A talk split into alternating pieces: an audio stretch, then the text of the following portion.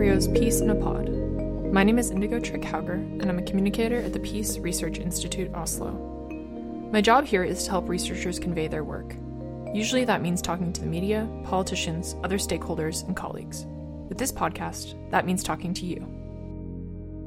On November 9th, Norwegian researchers and politicians came together to celebrate the 20th anniversary of UN Security Council Resolution 1325.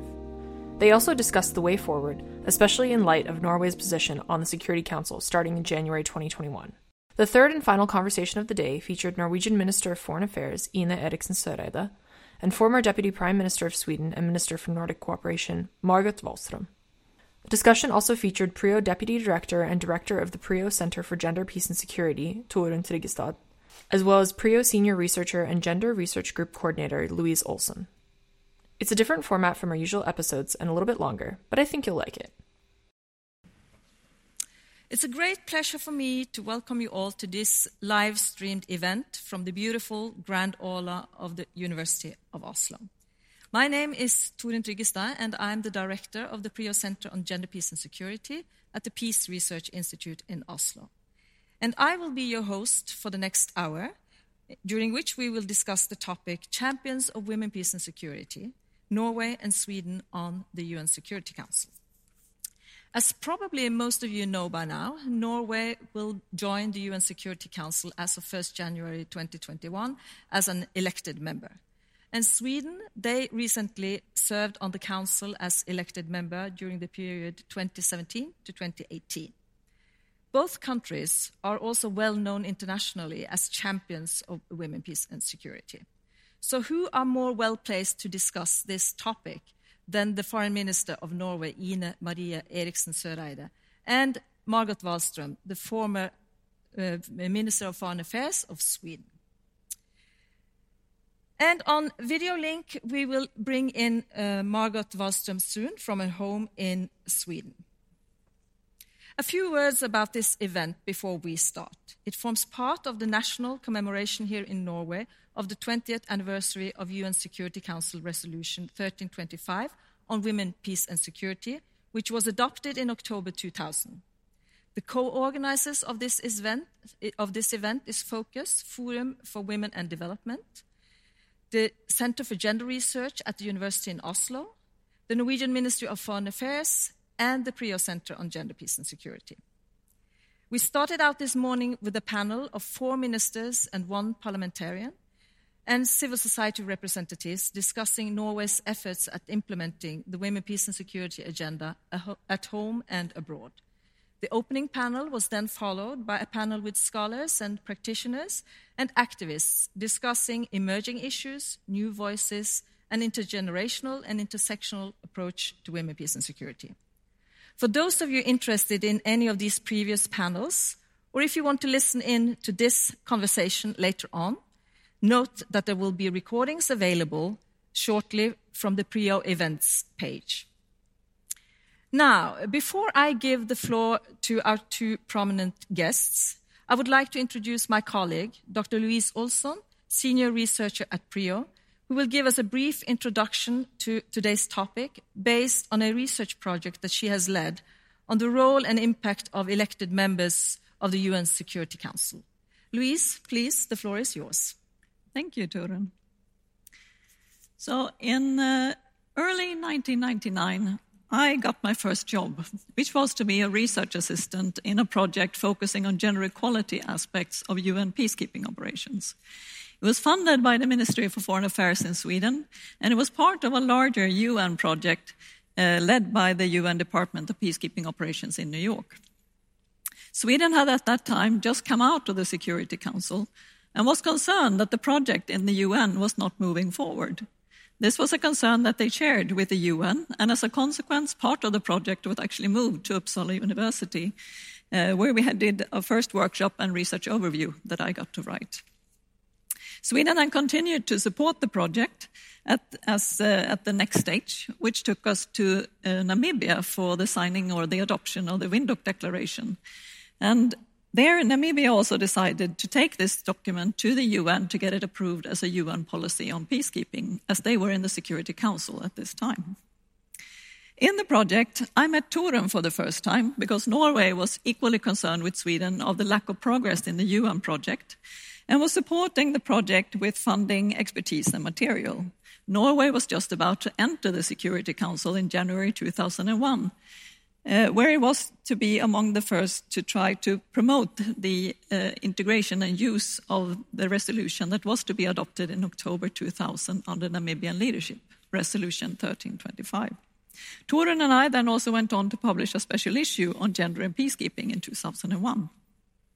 It therefore feels very fitting to sit here today to present a project funded by the Norwegian Ministry for Foreign Affairs 20 years later, focusing on how elected members can contribute to mainstream the now 10 resolutions on women, peace, and security into the Council core business. In particular, we will draw on the recent Swedish experiences. The project is the Uppsala PRIO collaboration, and I've written this project, uh, so this presentation together with Angela Muvumba Sellström and Patty Chang, and the project naturally involves Torunn and Peter. So, let me start by saying a few words about how we study elected members' influence on women, peace, and security and the progress in the Council. First of all, what is the UN Security Council? Well, it's the highest decision making arena internationally, high tempo, high workload, high harsh climate. What does the Council produce? Well, two core outcomes are resolutions and statements. And that might not seem very impressive. In addition, these outcomes are produced through negotiations. So here it's important to remember that an elected member constitutes one out of 10 elected members. In addition, there are five that are in there long term and have a veto, the permanent members. This means that each member, but particularly elected members, will have a limited impact on each issue and problems discussed. Many of these are also stuck in power struggles. But if you manage to suggest and get adopted concrete and action oriented text in a resolution, then that will have critical effects on the lives of people in conflict areas and on the personnel that the UN deploys around the world. There's always someone on the receiving end of the UN Council's decisions and non decisions. In the project, we study how an elected member assess opportunities, strategize, maneuver, and fulfill targets. I will try, not try to do justice to the intense two years that Sweden were in the Council, but I will just give you some examples of what we can learn from how Sweden acted when they were in there. In terms of opportunities, Sweden entered the Council not long after the 15th anniversary. Had this had created openings and momentums on which to build. There was a need for integration, for better information, for improved participation of civil society briefers. For an elected state, credibility also matters for promoting such progress. So, in a sense, there's a need to build on one's own profile. Sweden had a long history of working on gender equality, and with the feminist foreign policy, it was credibly evident to external actors that Sweden intended to promote this profile internationally.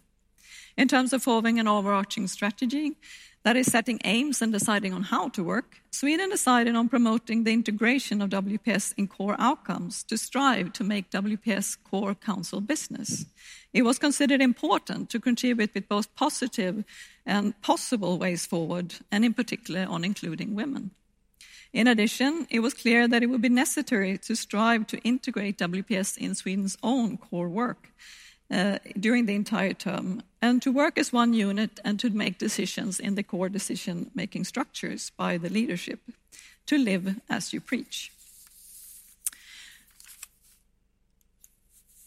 In the Council, power hierarchies was indeed present, but presenting language on WPS was often possible, although the climate was harshening. Sweden worked to contribute to amending working methods on WPS by improving information through existing institutions and briefers, but also in one's own statements. One conclusion we draw is that Sweden's strategy was predictably unpredictable. It was known Sweden, that Sweden would bring up WPS, but it was not predictable what they were going to say, as statements were based on context relevant uh, aspects of WPS. Sweden also sought to mobilize a network to obtain support and critical information. Uh, that is, in as the saying goes, power. So, did it work? Well, our data do not permit us to draw uh, causal conclusions. For that, we need longer time series. But what we can say is the overall percentage of resolutions, they did vary, but from the beginning, uh, from the last half of 2017, there was an increase. The category resolution that Sweden also, uh, to a large degree, focused on mandates of peace operations. These are the most discussed category of resolutions, and they also contain the largest number of references to WPS. So you can say that Sweden's aim of integration does align with the trajectory of WPS, which is a researcher's way of saying, yes, it seems that it worked. What is then the next step as now Norway prepares to enter the Council? Well, in our model, we studied quantity, quality, and priority of language on WPS. And the UN Secretary General has outlined the need to move towards more action oriented, that is, higher quality language in order to ensure impact on the ground, something that the foreign minister also raised uh, at the debate this morning. Because here it does indeed exist a problem. Illustrated by these two graphs, we can see that WPS is still often talked about in very generic or general terms. So there's a need to move towards more action oriented language. And I very much look forward to seeing what Norway can do about that. So let me therefore end by uh, asking our two panelists uh, one question each. Margot Wallström could you share with us what you felt was Sweden's space to maneuver in the Council of WPS, particularly if we talk about more challenging contexts such as the Yemen process? And Ine Eriksen Søreide, can you tell us what you see as Norway's main strength, strength on WPS that you bring into the Council? And can you give concrete examples of how you plan to build on that in specific processes? Margot Wallström, I first give the floor to you. Thank you very much. And uh, first of all, congratulations to uh, Norway and uh, Ine, of course, uh, my former colleague, for uh, managing to get a seat on, on the uh, Security Council. Um, that is an important job for, for two years, and it's good to be well prepared. Um, I um, I think that this has to do with the issue how do you measure success? Um, how do you measure um, efforts, uh, the result of the efforts that you um, that you make? And I think it takes um, uh, proper leadership. I think that we created expectations already by also announcing that we would pursue a feminist foreign policy. And I think that creates a healthy pressure on us to also deliver. And of course, on the Security Council, I think that um, the room or the space for maneuver you have to create yourself. We know that it will not be easy with some of the permanent members, the P5 in the Security Council. Uh, we know that this is not a given thing. You will have to fight for it, and there will be resistance. And especially since we had also chosen um, a more um, provocative way of expressing what, what we wanted. But they also knew exactly what to expect from, from us. So we consistently asked the question where are the women? And uh, I have told this story over and over again that finally um, my ambassador Olof Skog, or our ambassador Olof Skog, said that in every meeting I'm the one who raised my hand and asks, so where are the women? And in the end, you start to reflect on whether this what what change does this make and then the whole security council traveled to mali and when they got to mali women came up to Olof and said, Thank you very much. Because of that text in the Security Council, for the first time we could meet with the president. We were allowed to have a seat uh, around the, the table. So it is important. And we focused, of course, to uh, make sure that there were references to the Women, Peace and Security agenda. And in, in 2017, for the first time, it was in 100% of all the the uh, presidential statements, for example. Um, so the issue was placed on the on the Security Council's agenda. We decided that we would invite women as briefers, so that the information that we achieved also from from women would be included in in uh, the analysis that the Security Council would then uh, make. We also contributed to make sure that sexual violence was um, beca- became um, a listing criterion uh, for sanctions uh, in in the UN, and that was an important uh, thing, uh, I would say.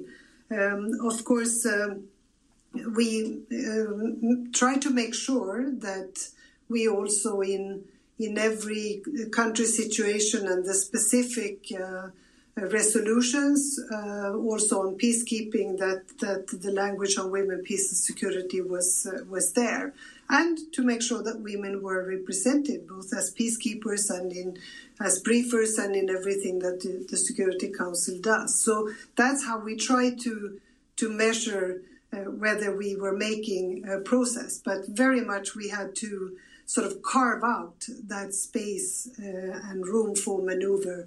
Um, and when it came to Yemen, just to say that um, in in the end, this is about the specific country situations or the missions that the UN has. Um, and we still see, despite the fact that uh, we have now have a common language on women, peace and security, and an analysis and an understanding of, of the importance of this, when it comes to Libya, Afghanistan, Yemen, where are the women?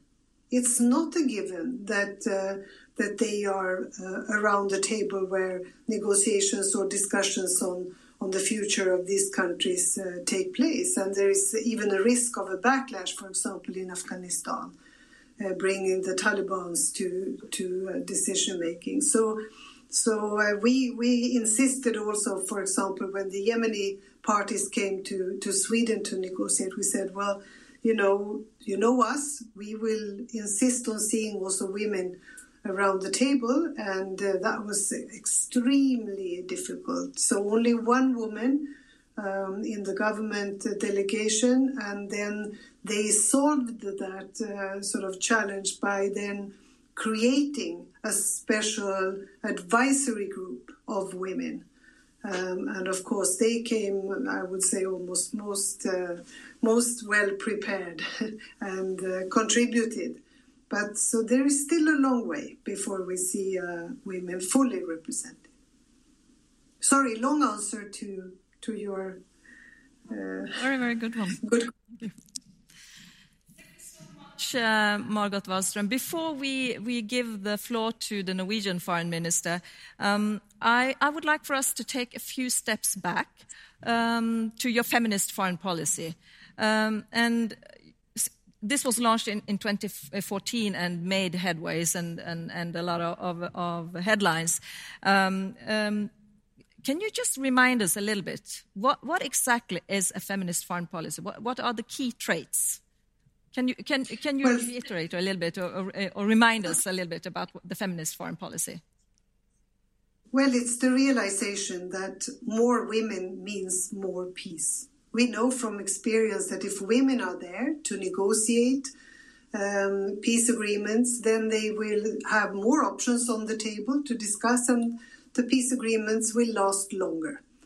Um, and they are still uh, basically absent in most of the, the peace negotiations and peace agreements. So, more women means more peace.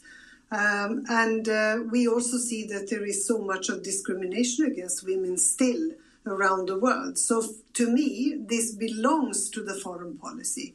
And that is why uh, we announced that we would pursue a feminist foreign policy in 2014. And of course, I, um, I real, we realized that it was uh, uh, could create some controversy, uh, but I must say that that passed very, very quickly. I think also if you want to make some kind of mark, you also have to be a little bit uh, courageous and you have to choose um, something that makes a difference. And we chose a concept that uh, was was different, and then it was a chance to dis- to explain that uh, feminism is not something strange. It has a very simple explanation that women and men should enjoy the same rights and and obligations and opportunities. And then quickly move into making it a practical policy with practical outcomes. So to me, it was about, it was those three R's, you know, rights, representation, and resources.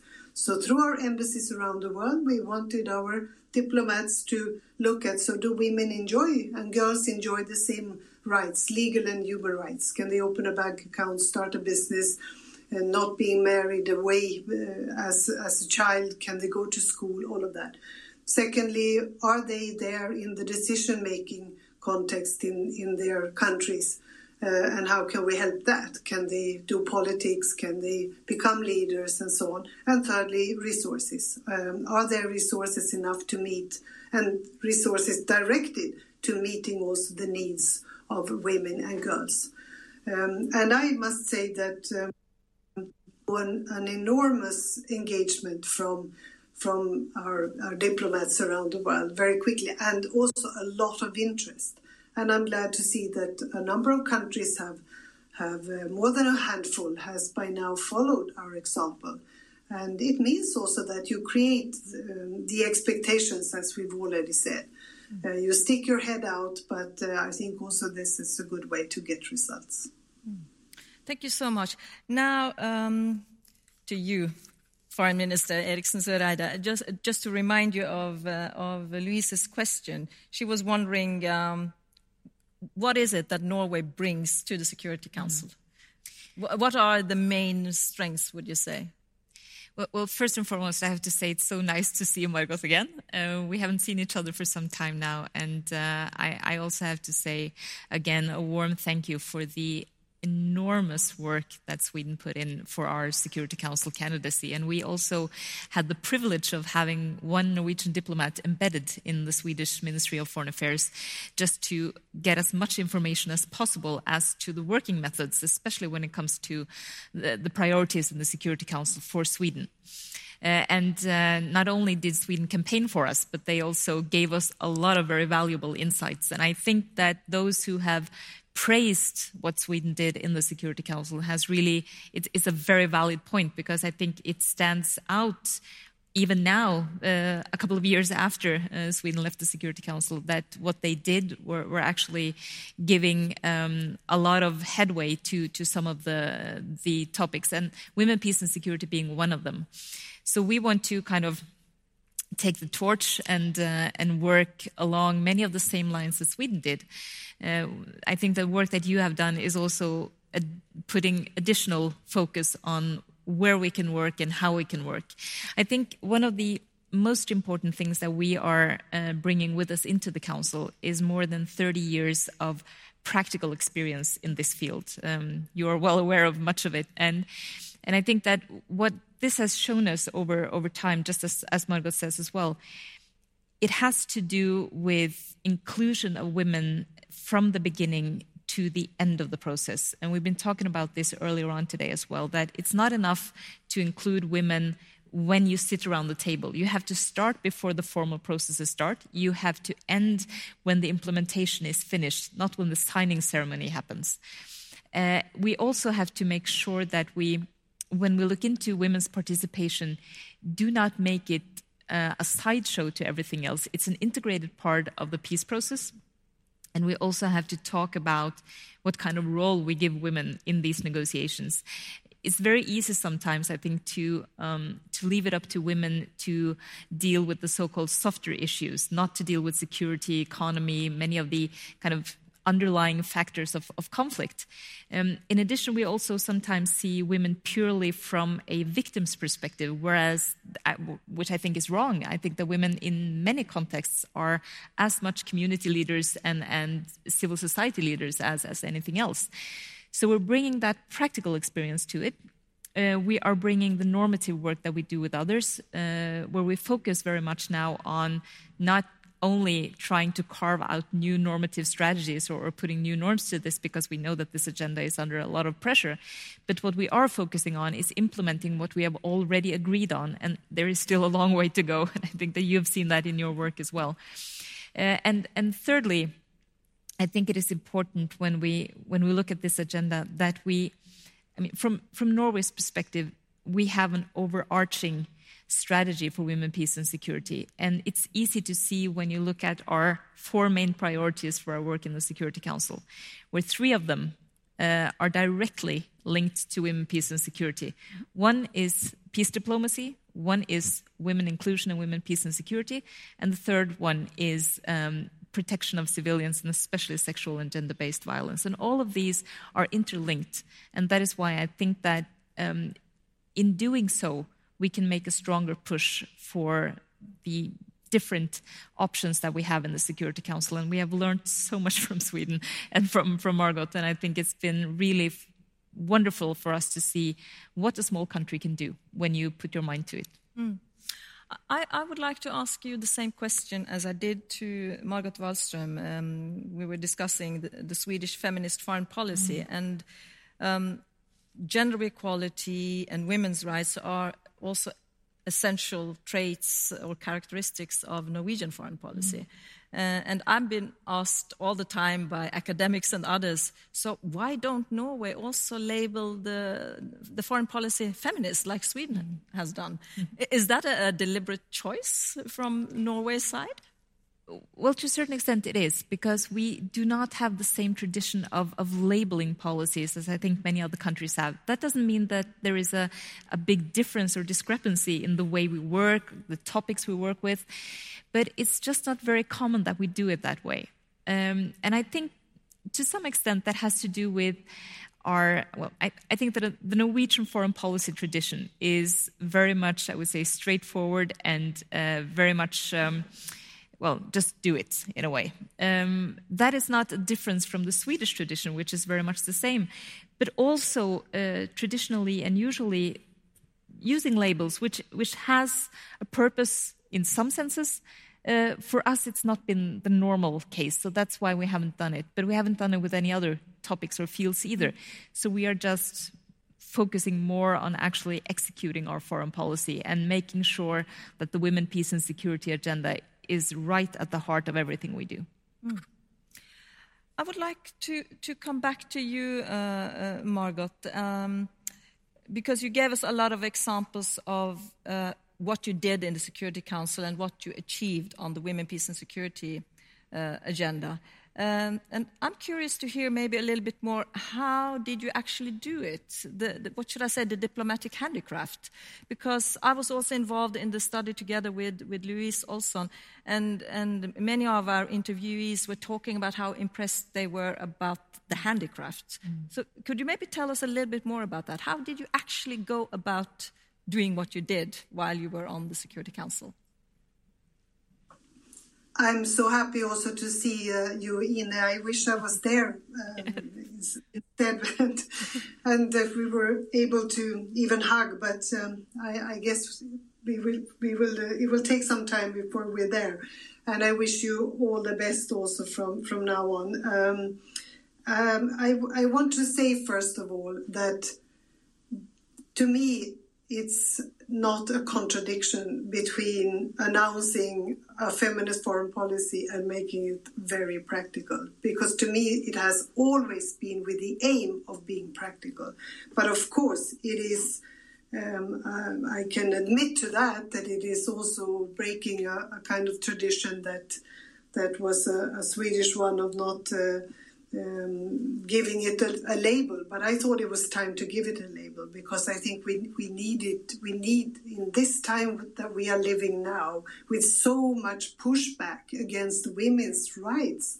We need to to uh, say it very clearly, and I think uh, I know that Norway has such a long experience also from working on these issues. So I think you will do uh, really well. And uh, to mention one more thing that we should not forget, and that is your experience and how we've been working together on the the networks of women mediators and negotiators, because this is also where you have a lot of knowledge and experience. And I think this is now spreading. So we have many of these networks around the world. And uh, we will uh, never again have to hear that there are no women mediators or negotiators the working method was very much to say, let us not be hindered or stopped by the fact that the P5 um, act in a way um, that is very counterproductive to our uh, interests, but rather, why not mobilize and engage the elected 10? And also, we decided that we wanted to see a result. From every meeting of the Security Council, we wanted to see a result. And what is a result? Well, it is a decision on a resolution, or it's a presidential statement, or it's uh, it's just a, a, statement from, you know, that there are different ways for the Security Council to say this is what we have been discussing, this is the outcome, because and also take it um, even um, sometimes better in a closed session because then you can negotiate and you can put pressure on certain members rather than having everything in the in the public eye and then it becomes a theater instead a political theater where some of the big countries just wanted it to make their own show uh, but to, to mobilize the elected 10 was one thing. The other was to always have a telephone line open to talk to everybody, not only about them, but with them about what was on the Security Council's agenda. So it meant more work for our uh, diplomats in, in the UN, but I think it was very, very effective. And also work with civil society. So to, uh, to be very open with them and transparent about how we were working and engage also um, civil society representatives. Um, but of course, it was um, hard work like uh, um, you have never experienced for, for many of, uh, of our excellent uh, ambassadors and, and, diplomats in, in uh, New York as well, and for us as political leaders. The, the concept feminism or feminist foreign policy um, uh, is quite controversial in, in some parts of the world. Did, but did, I, I don't you... think so much any longer. Sorry. I, don't think it is so much any longer. I mean, we've had a chance to explain what it stands for. That this is not nothing mysterious or dangerous. It's just an idea of, of the fact that women and men should enjoy the same. The same rights and, and opportunities and obligations in society. So you just go to the dictionary and look it up, and then every time they ask, uh, you can you can give them a proper definition. So I think over time it quickly sort of became less contentious or or controversial or or with a negative connotation. Uh, instead, I saw a lot of curiosity.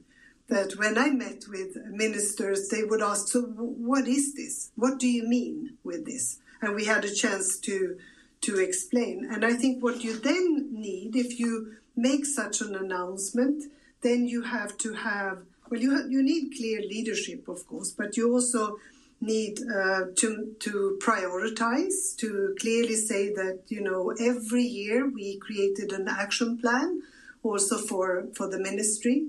Um, uh, for example, we said, well, this year we have to do even more on sexual and reproductive health and rights, or economic opportunities, economic empowerment for, for women, or electoral help to, to women. Um, and you then need, of course, support with uh, uh, tools and skills development and, and advice and also to have focal points at departments and, and embassies. So you have to create a system that will allow this to live on. Uh, also, when when a certain person leaves, for example, or or you have a shift in in government, uh, you can be sure that there is a structure to back this up. Mm. Uh, Foreign Minister uh, Eriksen Søreide, the, the, diplomatic practices and methods described by, by um, uh, Margot Wallström right now, I guess it sounds familiar to you. Uh, at least it sounds a bit familiar to yeah. me, the way I know the Norwegian um, mm. foreign ministry. Is this also how you are planning to work when you now join the, the Security Council? Can you tell us a little bit? How, how are you now preparing? Well, I'm, I'm really glad that uh, Margot mentioned this, and I, I would right now actually uh, give you a big virtual hug. That's the only thing I think we can do right now. But um, it's really good to to hear you also because I, I think that what what uh, is quite special for the Nordic approach in this is that we we take a very practical approach to this. Mm. We're not too much into the big power rivalry. We don't necessarily um, have too much to add to that, but we are more practically oriented. And one of the things that we have been doing is to uh, we're, we're, right now in the middle of uh, a video conference round with all the members of the security council before we enter into the council on 1st of january. We're using our term as observers as, as best as we can. And uh, we're also uh, we also have the aim and we, we still do continue the dialogue with the countries outside the council what I think has been really interesting to see with the, the Swedish approach is how they have been using the E10 very effectively. Mm. And a lot of people tell me that, oh, why do you want to go into the Security Council now? Everything is in a deadlock because China and the US and Russia, they're blocking everything. But that's not the case. And interestingly enough, for small countries like ours, there is a space for, for maneuver because we can be more creative and use other methods than some of the bigger countries. We can find that little space that makes it possible, like it was for Sweden, to follow up on Luxembourg and others who have been paving some ground for the cross border resolution on Syria, which is, in my opinion, a very, very good piece of diplomatic handicraft. Mm. Um, even though it is a resolution that still today uh, meets a lot of resistance, is going to be renewed every six months and so forth.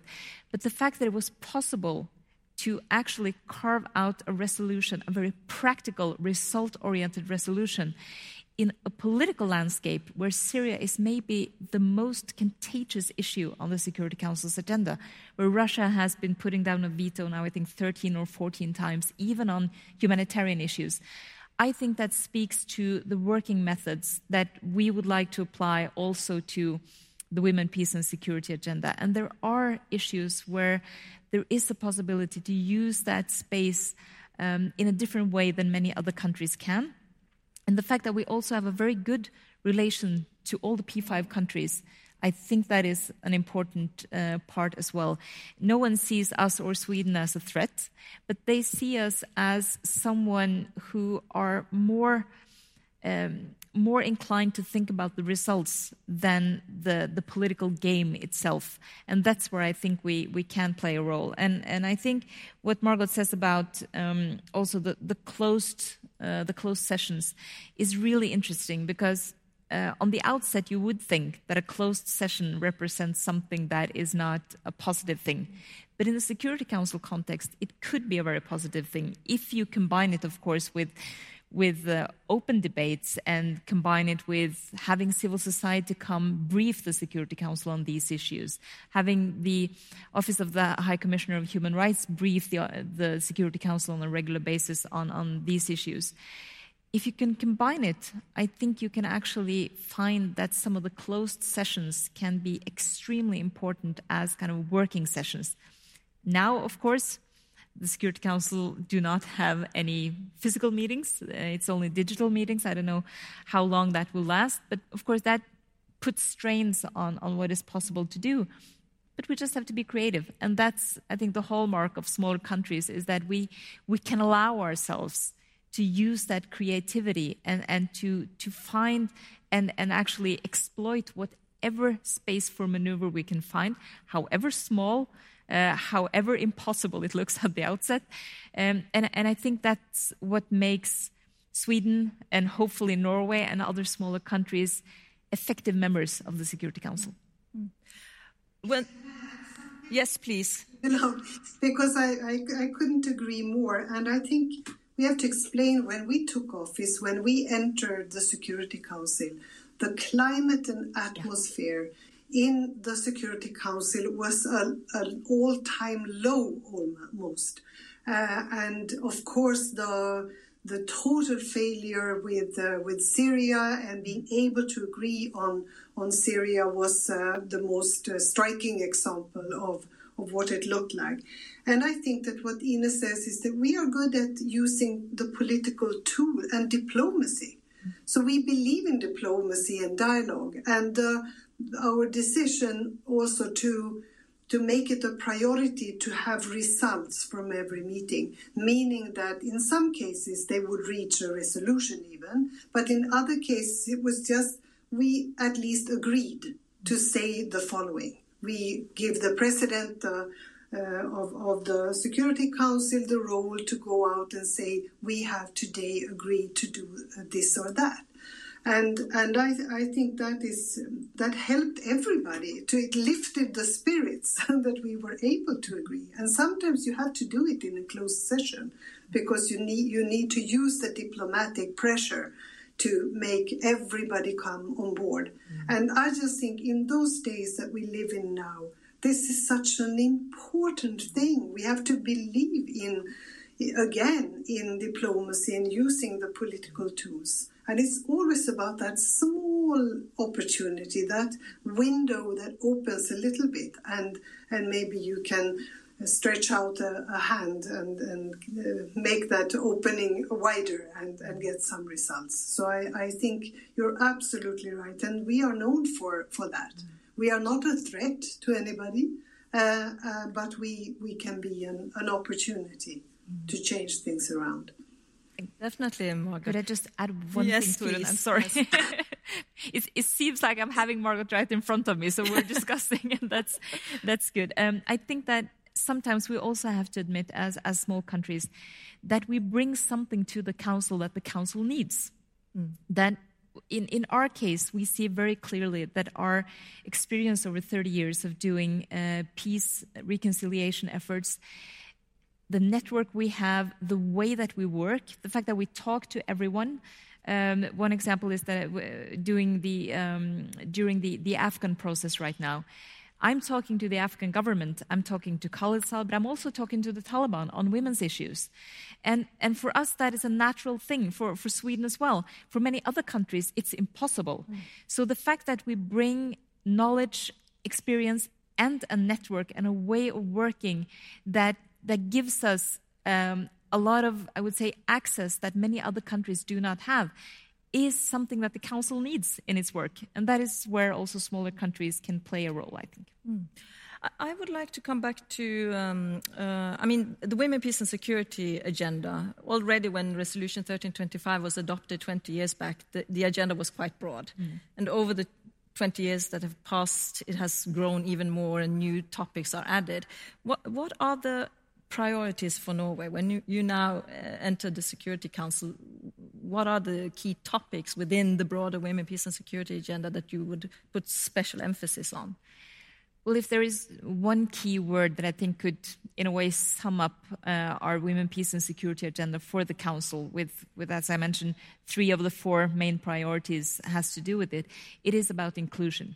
Yeah. Inclusion is, I think, the only wise thing to do because we know that if peace processes are to be sustainable, uh, if they are to uh, to actually make the best possible benefit of the society in which it shall work, you have to have women along. Mm. And that is not because women are, as I mentioned, always victims or, or that women are the weaker part.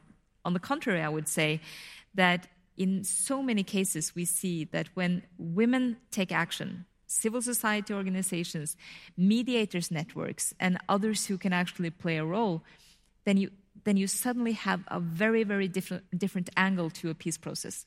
So inclusion is the key word, and also inclusion in a meaningful way. Um, I, as I mentioned at the outset, I, I, very often get provoked when I hear that in a certain uh, negotiation or, or a discussion, um, the men around the table are uh, more or less uh, generous if they offer a seat for a woman. That is not inclusion. Inclusion is about laying out the foundation, the premises. What are we discussing? What kind of results do we want and need as women? How are our needs taken into consideration, just as men's needs are? And, and I think the best way to sum it up is, is the, well, quite famous, famous words of, of Leymah Gbowee when, when she said that, well, women are not observers to conflict. Why should we be observers to peace? And I, and I think that sums it up in a good way.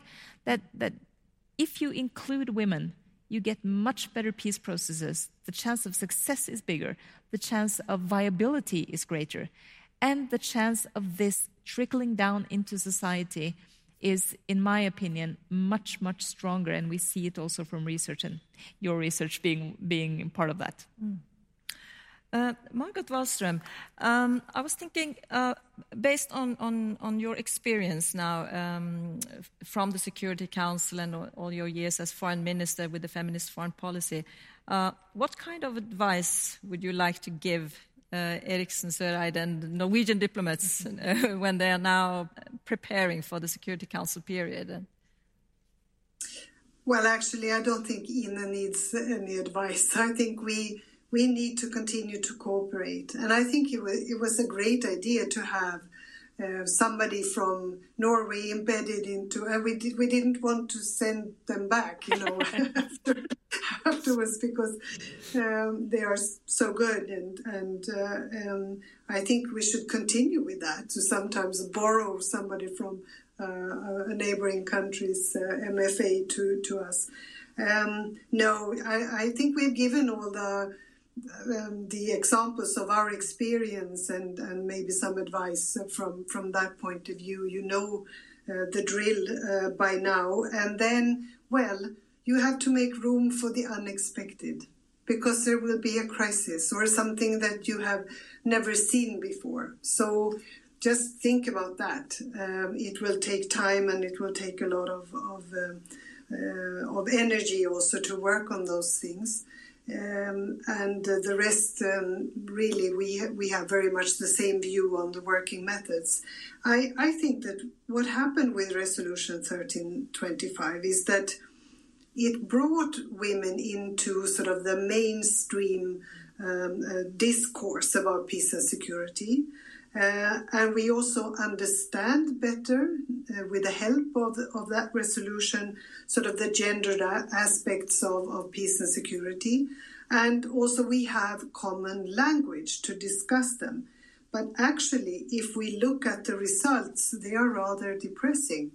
Uh, and especially this uh, this part of 1325 because it had four pillars it had conflict prevention protection of women and girls women's participation in peacemaking and peace building and relief and recovery. And when it comes to participation, we are still far from, from the target. And I think this is what, what needs to be looked at uh, from now on. Uh, women's participation. And I think if we set up clear targets for uh, even numerical targets for women's participation in, in peacekeeping or what have you, then we have to make sure that we implement it and, and reach them. But um, so far, the results are, are not good enough. And I also think one thing for the future is to make sure that we renew the national action plans, that we get all countries to actually make uh, national action plans and update them so that they cover, for example, also the aspect of of uh, peace and security and climate, uh, which is one thing that I don't think we have looked at enough. So these are just a couple of, of the things that, uh, and maybe Norway will have to continue to ask the raise their hand and ask the question: Where are the women? Mm. Mm. Well, uh, I will then like to challenge you, Eriksen Søreide, uh, because when Norway is leaving the Security Council at the end of, of 2022, mm. obviously Sweden has already built a legacy. Mm. What kind of legacy would you like to see that Norway has left behind when, when you leave? Well, I, I certainly do hope, and I also think that we have a fair chance of leaving uh, the Security Council with a legacy that says something about how we're prioritized. Um, Margot mentioned at the end um, peace, um, peace and security versus climate. That is actually our fourth priority yeah. in, in the council work, and that also goes straight into the women, peace, and security agenda, because women are very often disproportionately affected by the risks that comes with climate change uh, to security. So I think that if we um, if we succeed in bringing more women to the table, if we succeed in alluding more women as the front runners in many of these processes, not only as as uh, backbenchers or a symbolic uh, number, but but actually front runners in many of these processes. If we are able to lead by example in in how we compose delegations, how as I, as I talked about earlier on today, who we quote, who we who we take a picture of, um, that also has a huge symbolic value. Uh, and, and, I do think that people in the Security Council and outside the Security Council expect from us that we will push this agenda forward. Uh, that also means that they expect that we will be annoying sometimes mm-hmm. towards the other countries, and that's fine. Uh, we, we are fully prepared to play that role. Uh, but that is for us a very important task to, to actually put put strength behind our priorities and, and our work in the council. We fully know, uh, and I think Margot can tell us this better than anyone, we will not succeed in everything we will at all not uh, turn the Security Council upside down. But we do have something that gives us uh, a possibility of doing more than many other countries can in prevention, in inclusion, in participation. And, and I think that um, when, when we look back at, uh, at the Security Council term, uh, I think we will probably have experienced more than once that something came along that we didn't expect.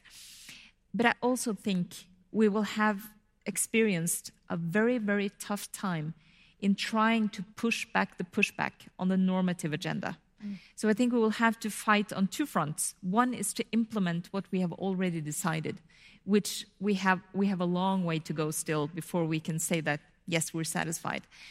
But at the same time, we will have to fight the pushbacks because we see increasingly that many countries many of them permanent members of the Security Council, are the ones who are in the front of trying to weaken the language, undermining the resolution, and really not pushing the agenda forward. So, two things, and uh, we hope that we can set our mark and stamp on that.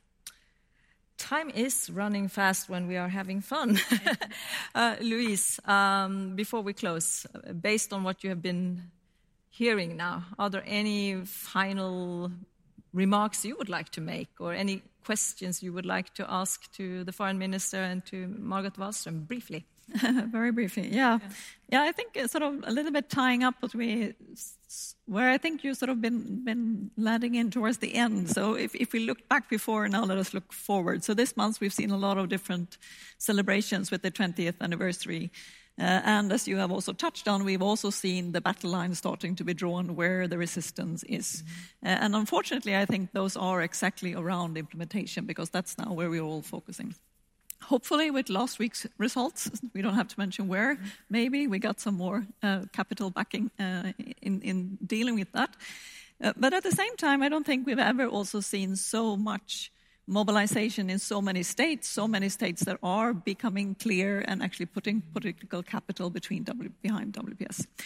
So, if you were to, Margot and, and Ine, if you were to really focus on, on one key outcome or takeaway from this 20th anniversary, that you think will be the thing that will create momentum for the coming, let's not say 20 years, but at least say two, three years. What would you say is the main takeaway for you and, and for you, Margot? Uh, if you could just sum that up very briefly as an endpoint. Would you like to start? Uh, well, Margot can start if she, if she likes to. Would you like to start, Margot? I'm just reflecting on that um, on that question because we've heard so many big words about 1325 mm.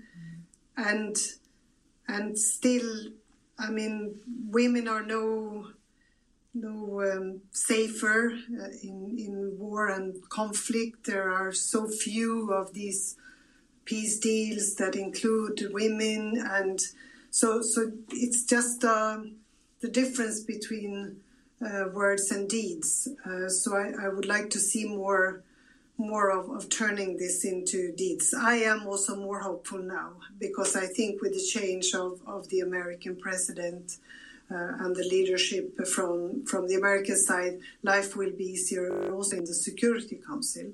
Um, a, a little bit easier in the Security Council. And then nobody will do it for us, as you said. I mean, we will just have to we have we have to work hard from from now on Um, and um, uh, we will have to make sure that there are proper plans also, for example, national action plans to back this up. And I can only say that I wish you all the best uh, in, in the Security Council, and I'm sure that you will do a, um, a marvelous job. Uh, and uh, how much I've enjoyed working with you and uh, also seeing your your plans. And I think it's also a very laudable agenda that you have and those priorities. So if we can just see some small moves in the right direction, that would be uh, that would be really good. Mm-hmm. Well, I, I, would just like to to very quickly add that I think. Um, some of the um, main pillars that I think will be important in the years to come is to not only uh, include and, and reach out to like minded countries, because um, that will be a too narrow group. So we have to reach out to countries where we don't always agree on everything, but where we can find common ground on this. And secondly, again, implementation. Uh, Guterres said uh, not long ago that it's quite amazing that the Women, Peace and Security Agenda and 1325 is something that everyone agrees on but it meets such a resistance on the ground. Mm. And, and that has to do with implementation. So, those two factors I think will be important.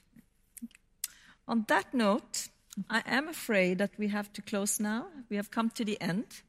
Um, I would like to thank you once again, Margot Wallström, for taking time to joining us from your home. And thank you, Minister uh, Eriksen for joining us. And thank you, Louise, uh, for sharing your reflections from your research project. So thank you all for watching and stay safe.